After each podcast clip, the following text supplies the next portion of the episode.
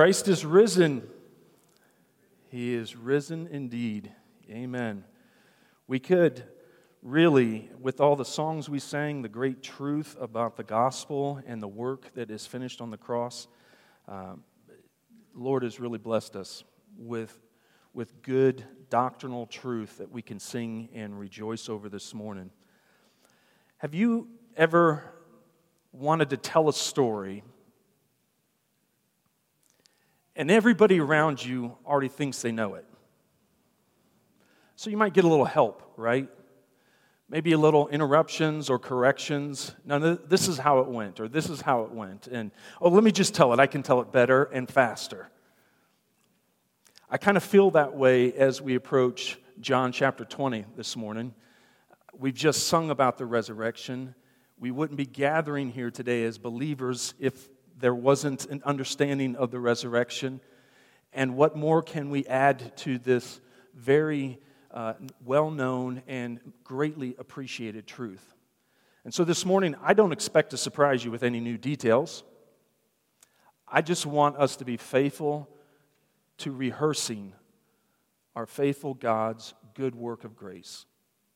And to remember that old story that becomes more and more important to us the longer we walk with Jesus. Because he didn't have to do it. God could have destroyed everything and started over again. But he chose to redeem sinners like us. So this morning, we're looking at John chapter 20, and we, we see, as it were, John writing to Jewish readers. He's writing to people who know a lot of history about Judaism because they are Jews. He's also writing to people who think they've heard it all about Jesus. But what they've heard has been distorted. You see, uh, Matthew records this in his gospel in chapter 28.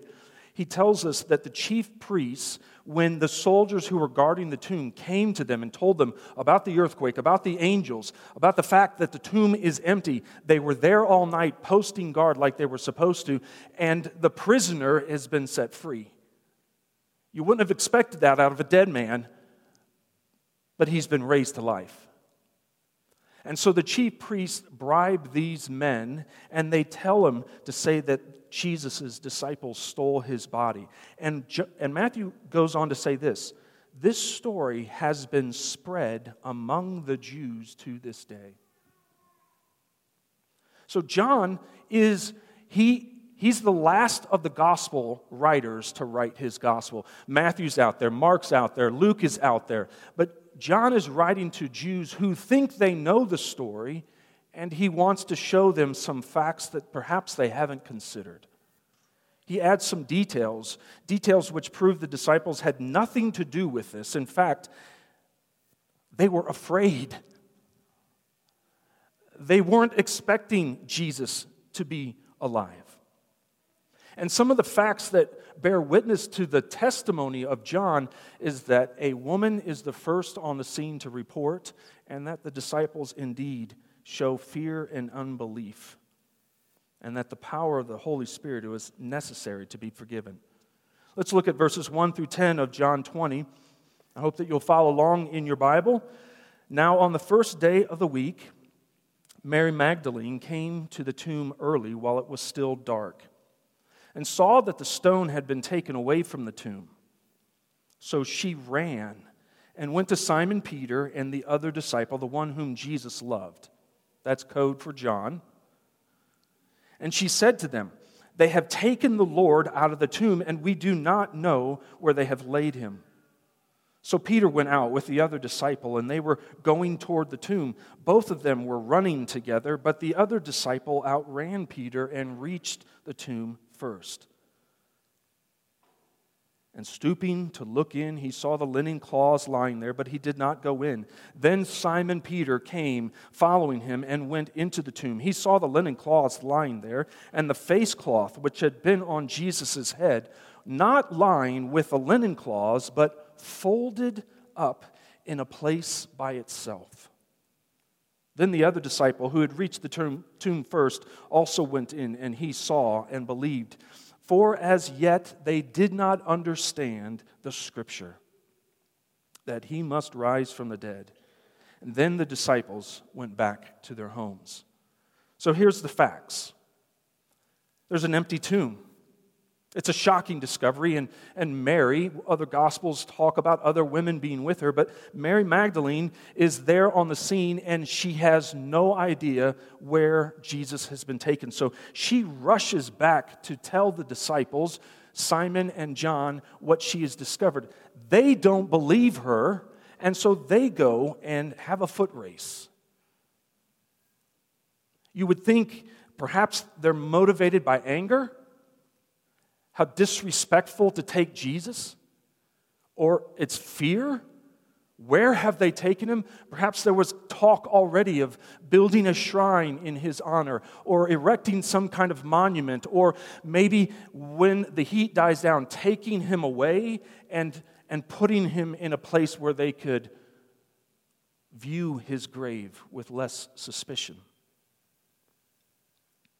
We don't know exactly what happens. John is just recording, or the, the thoughts of the men at this point. John is simply recording it. And as he gets to verses 5 and 7, um, we see details that remind us of John chapter 11 when Lazarus was raised. Remember, his body was prepared for burial as well. He was wrapped in linen cloths, his face was covered, and Jesus, when he called him forth, says, Unbind him and let him loose. But what are we to make of John's observations in verses 5 through 7 about the clothing, the grave clothes that Jesus wore? You, you, notice that the linen cloths that were wrapped around his body were in one place, then the, the head covering was folded up and laid in another place. So, every parent, is the point of this passage to tell your kids, be like Jesus, clean your rooms? No, that's not the point. Some kids should have said amen there. I'm on your side, okay? John's pointing out that something unusual has happened here. And you think about it. If, if Jesus' tomb is guarded, and if someone wants to steal a body out of a grave, you're moving fast, and you're definitely not unwrapping that corpse and taking the time to fold up stuff and set it over here and put other stuff over there.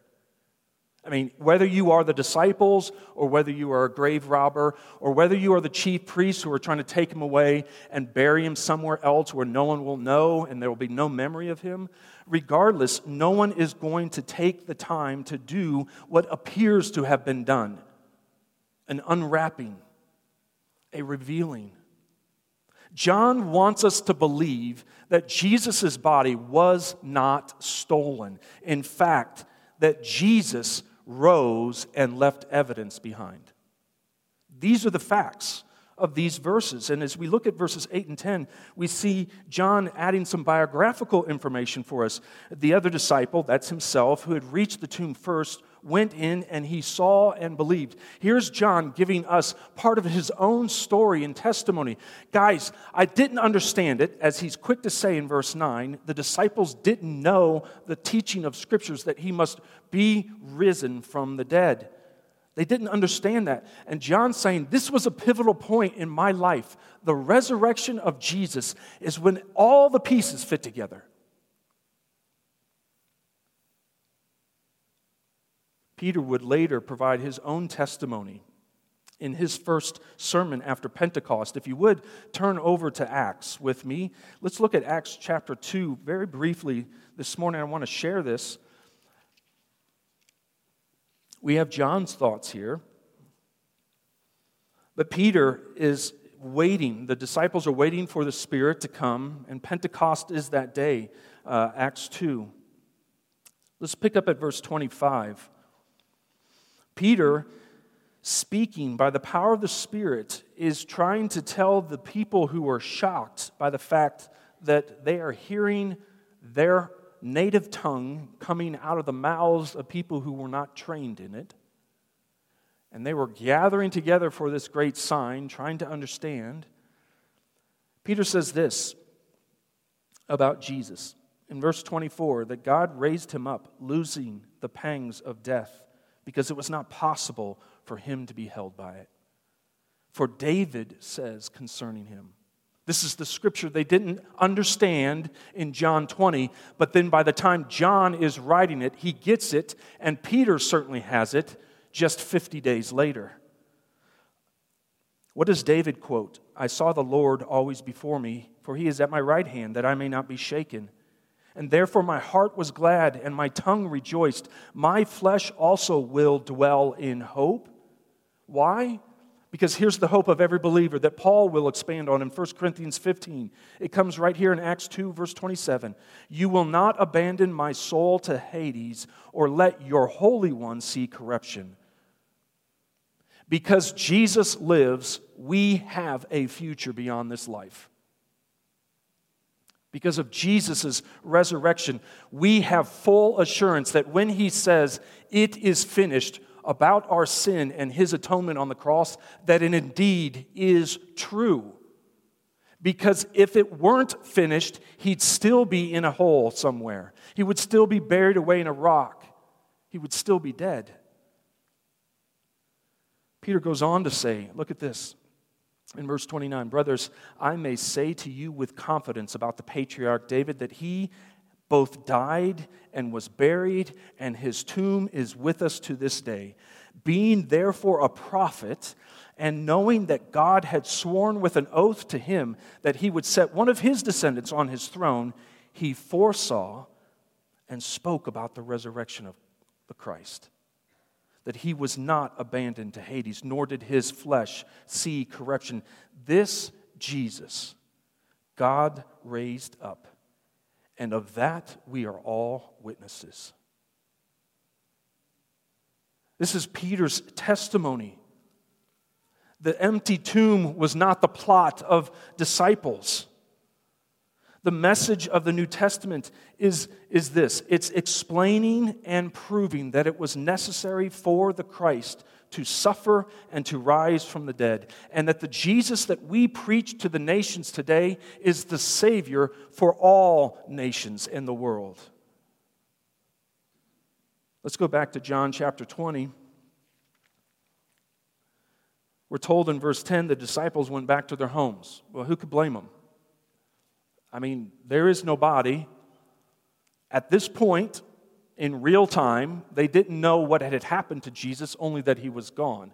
And until Jesus shows up, the disciples are left in limbo. And we see that. John goes on in verses 11 through 29. Not only has he presented the facts here in the first 10 verses that the tomb was empty and the disciples had nothing to do with it, but now he shows the foolishness of the gospel witness because the testimony that John draws from is first from a woman, which in Jewish court of law, a woman would not be called as a witness. This is really sexist. This isn't me. This isn't South Canyon. This is the way it was at this time in the Bible. So, by having the first and primary witness being a woman, John already knows that his Jewish readers will have a huge stumbling block here. They won't like the fact. But he is not trying to massage the story so that it makes it more convincing. He's telling the truth. But it's not just that there was a woman who found this and was the first to go back and tell the disciples and bring them to the tomb. But then John goes on in these verses, all the way through the end of verse 29, to show us just how brave and how courageous these disciples were. They were locked up in a room, scared to death. So instead of it being a revisionist history where John is saying, hey, let me tell you why this is true, because there were thousands of people that saw it, and all these key leaders were there and they witnessed it, and everyone was cheering it on, and he walked out and we were all there waiting. No, what does John say? He says, you're not going to believe this, but the best witness is a woman first. And where were the guys? They were all hiding.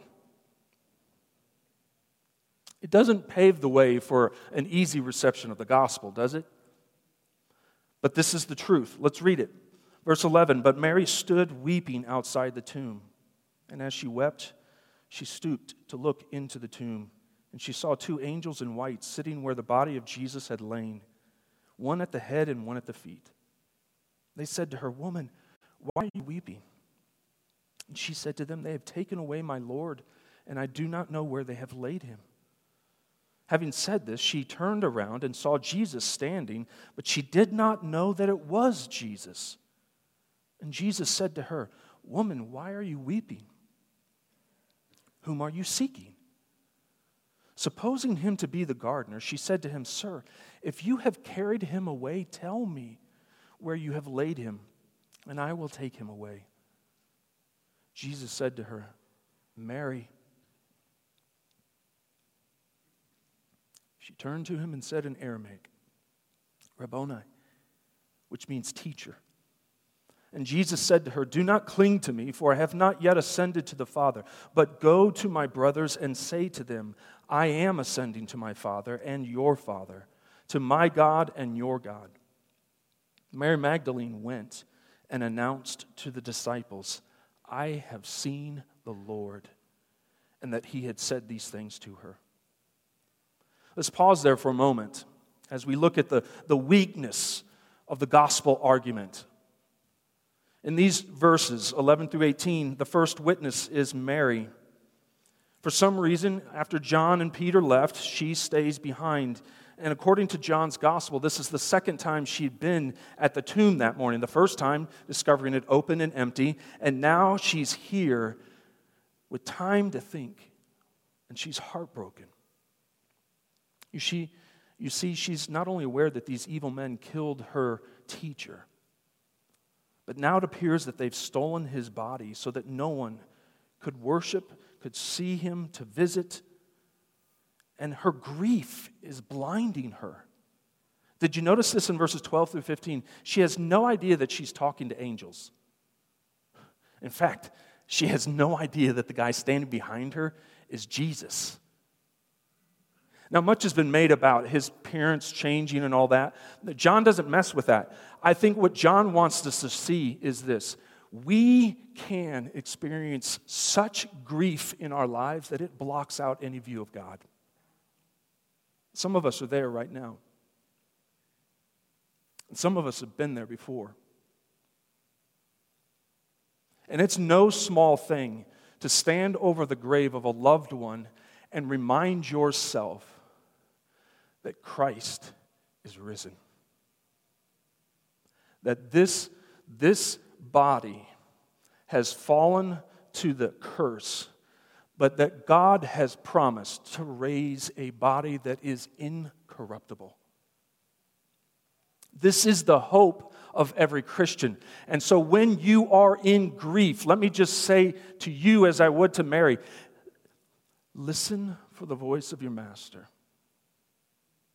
because he's going to speak to you. Uh, We're not guaranteed he's going to stand behind us and look like the guy at the gas station or the guy at the grocery store or the lady uh, picking up her kids from school. No, no, no, no. That's not what I'm talking about. I'm talking about God spoke to Mary, he used her name, and then he commissioned her. You look at this. We might think, well, why is he saying, get off of me? You know, it would be natural. When she finally hears him and sees him for who he is, she's latched onto him. The Messiah is indeed alive. I saw him with my own eyes die, and now he's here. I cannot believe this. And her joy has just got her affixed to Jesus. And he's like, We don't have time for this. I've got a message for you to carry to my brothers. Luke's gospel, Mark's gospel, they talk about Jesus telling them to go and meet him in Galilee. Here is Jesus, comforted a woman overwhelmed by her grief, and he wants her to take a message back to his brothers in verse 17. What, what's the big deal about him about to ascend to his father as he speaks in verse 17? Notice he says, he describes the disciples as brothers, in keeping with what he said in John 17 I no longer call you disciples, but brothers. This new relationship that they have with Christ. But he also says to Mary, I am ascending to my Father and your Father, my God and your God. To know Jesus as the one who conquered sin and death for your sins is to have a radically reshaped relationship with the God of creation. He is no longer aloof and distant. He is no longer someone to be afraid of. He is your God and your Father, and you are welcomed into His presence. He wants to see His disciples. He addresses them as brothers. And here, Mary, we're told in verse 18 that she returns and she tells the disciples that she has seen the Lord. She carries this message. In a way, it's a precursor to evangelism. She has been given the good news, and she goes and announces the good news that Jesus is alive. And that's the same message that we've been given. And why should that matter to anyone? Because he has put an end to sin for all who trust in him.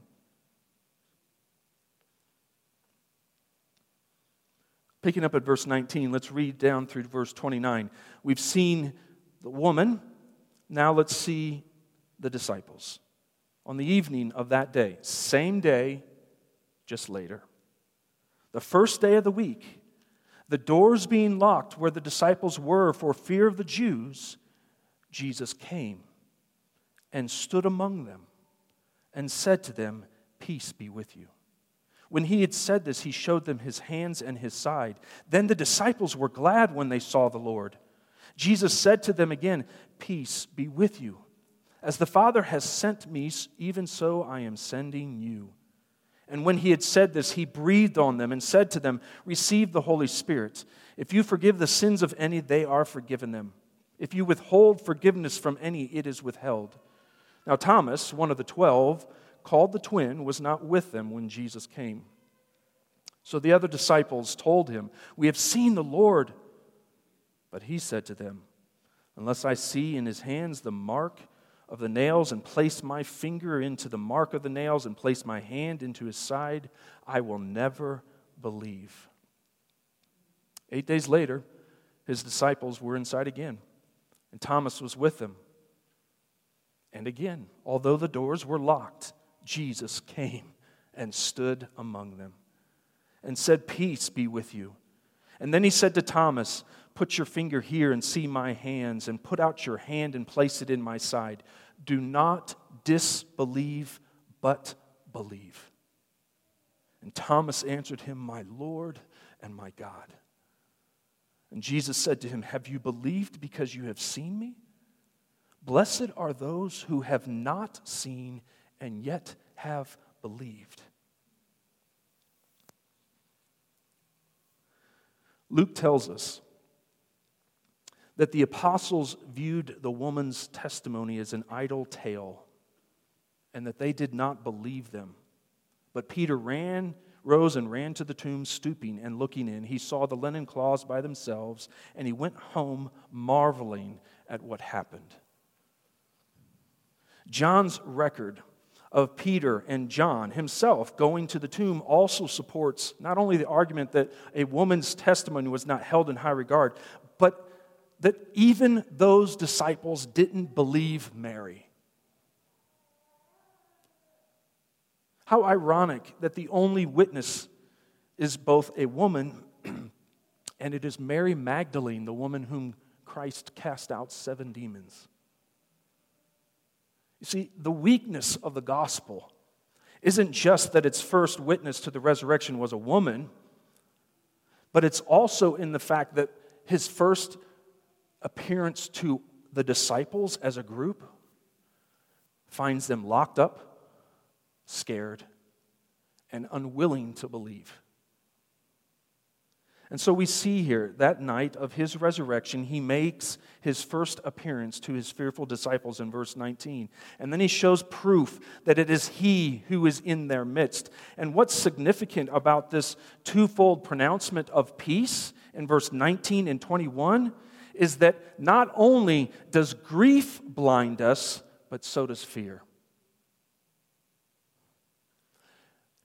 Believing the gospel will cost you something. If you ever hear any preacher, any Bible person on the radio, a podcast, wherever it may be, on YouTube, who tells you Jesus is plus. He's everything in addition. It costs you nothing. You can add this to your life as, as though he's an accessory. Let me just tell you, that is so wrong. You need to run from that person. Following Jesus will cost you, it'll cost you your life because now you have to lay down your will to follow the will of your Savior. Now you have to fight the flesh that you've so long given into. Now you have to deal with the consequences that all your friends may not like you as much anymore because you keep talking about what Jesus has done for you. These guys had a real fear. They knew what had happened to Jesus and they were afraid that the Gestapo of the Jewish police would break down their door and haul them out and kill them as well. They're terrified, and their fear blinds them to the testimony of Mary. It, she saw, they saw, things were laid out in a way that you had to wrestle with it. Then she comes back and tells them, I've seen the Lord, this is his message for you. And they are still holed up and scared, and they still struggle with faith because their fear is so great. Jesus had told them in another gospel, Matthew records it in chapter 10 and verse 28 Don't fear those who can kill the body, but cannot kill the soul. Rather, fear him who can destroy both soul and body in hell. They're afraid of the wrong thing. And let me just say if God is working in your heart, if, if the Spirit is bringing things to mind of sins and a leaning towards the gospel, and you're afraid to follow the gospel, then you need to understand there's bigger things to be afraid of than what you are afraid of. It may cost you something at work. Standing up for Christ may cost you something with your classmates. Let me just say nothing that we could ever lose is worth what we gain in Christ. There is just so much grace here.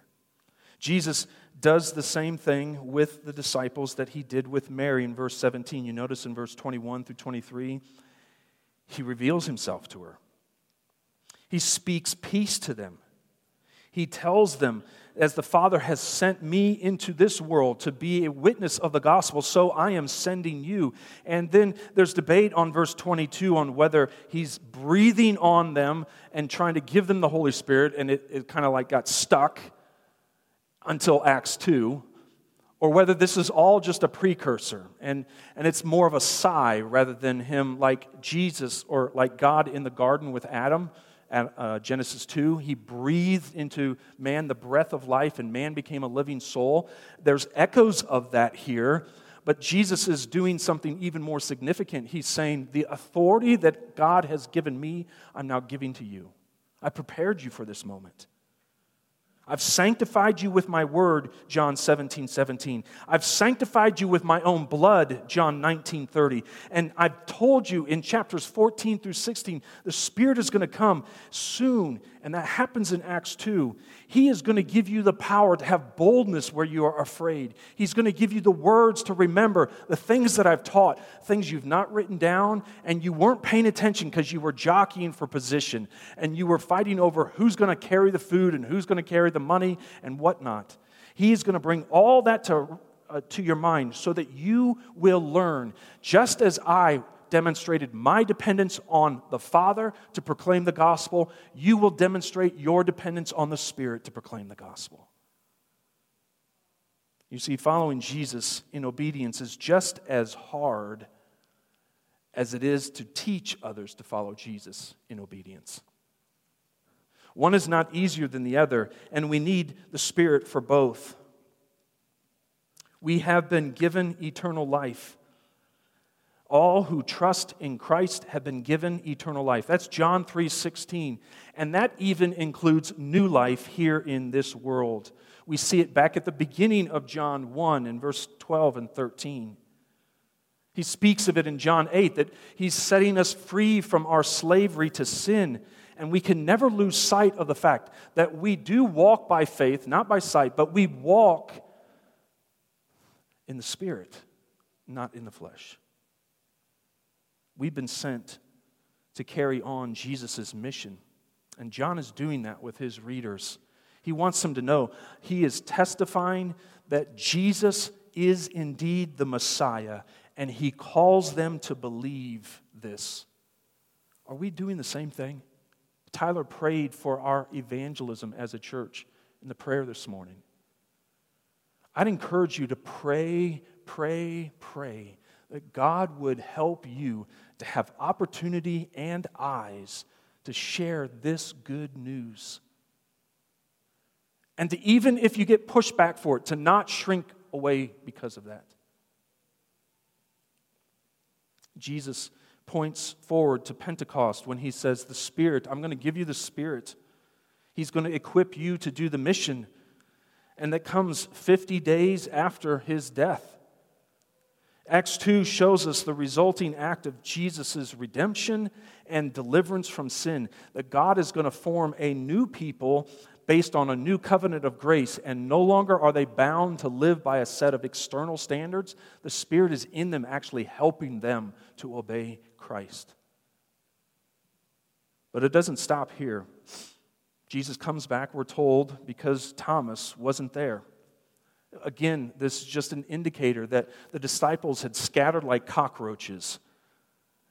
There weren't many of them gathered together. They were afraid. And so Thomas wasn't there in this first coming of Jesus when he's dealing with the disciples' fear. And so he announces that he would never believe what anybody said until he physically touched Jesus. so as we look at verses 26 through 29, we see eight days later, Jesus shows up the same miraculous way, entering a room that's secured. Troy and the security team are not happy about that. But Thomas is there. And once again, Jesus announces peace to them a peace that calms the fearful heart. But in this situation, a peace that adjusts the doubting heart. You look at what Thomas, Jesus confronts him. I mean, how is it that he knew what Thomas had said? I mean, that just goes again to the mind blowing reality that Jesus is God.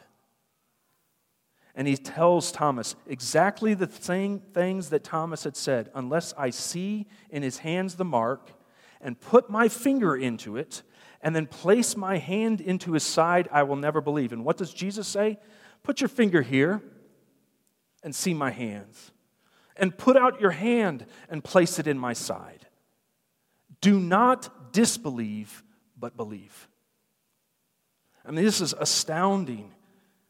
He's confronting his lack of faith. He's presenting irrefutable evidence to a guy who is scared and who doesn't believe.